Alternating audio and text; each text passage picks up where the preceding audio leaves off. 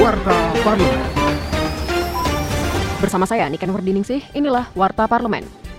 Terkait wacana pemberhentian dana abadi pendidikan LPDP, anggota Komisi 11 DPR RI, Putri Komarudin, meminta agar kebijakan tersebut tidak mengganggu kesinambungan program beasiswa yang tengah berjalan. Menurutnya, hal ini harus sejalan dengan upaya pemerintah meningkatkan lulusan di tingkat S2 dan S3. Putri mengingatkan LPDP untuk segera menyelesaikan roadmap sebagai acuan dalam menentukan arah pengembangan beasiswa, termasuk untuk mengelola dan memetakan alumni penerima beasiswanya secara terarah dan menjamin kontribusi para alumni bagi pembangunan Indonesia.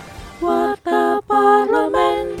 Anggota Komisi 5 DPR RI, Sri Rahayu, meminta pemerintah memasifkan edukasi pelayanan tol elektronik kepada masyarakat.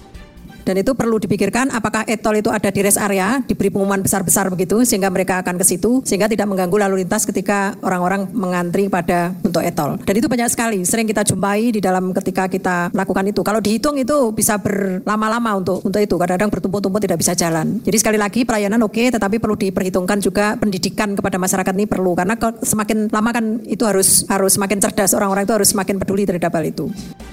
Informasi selengkapnya kunjungi laman dpr.go.id.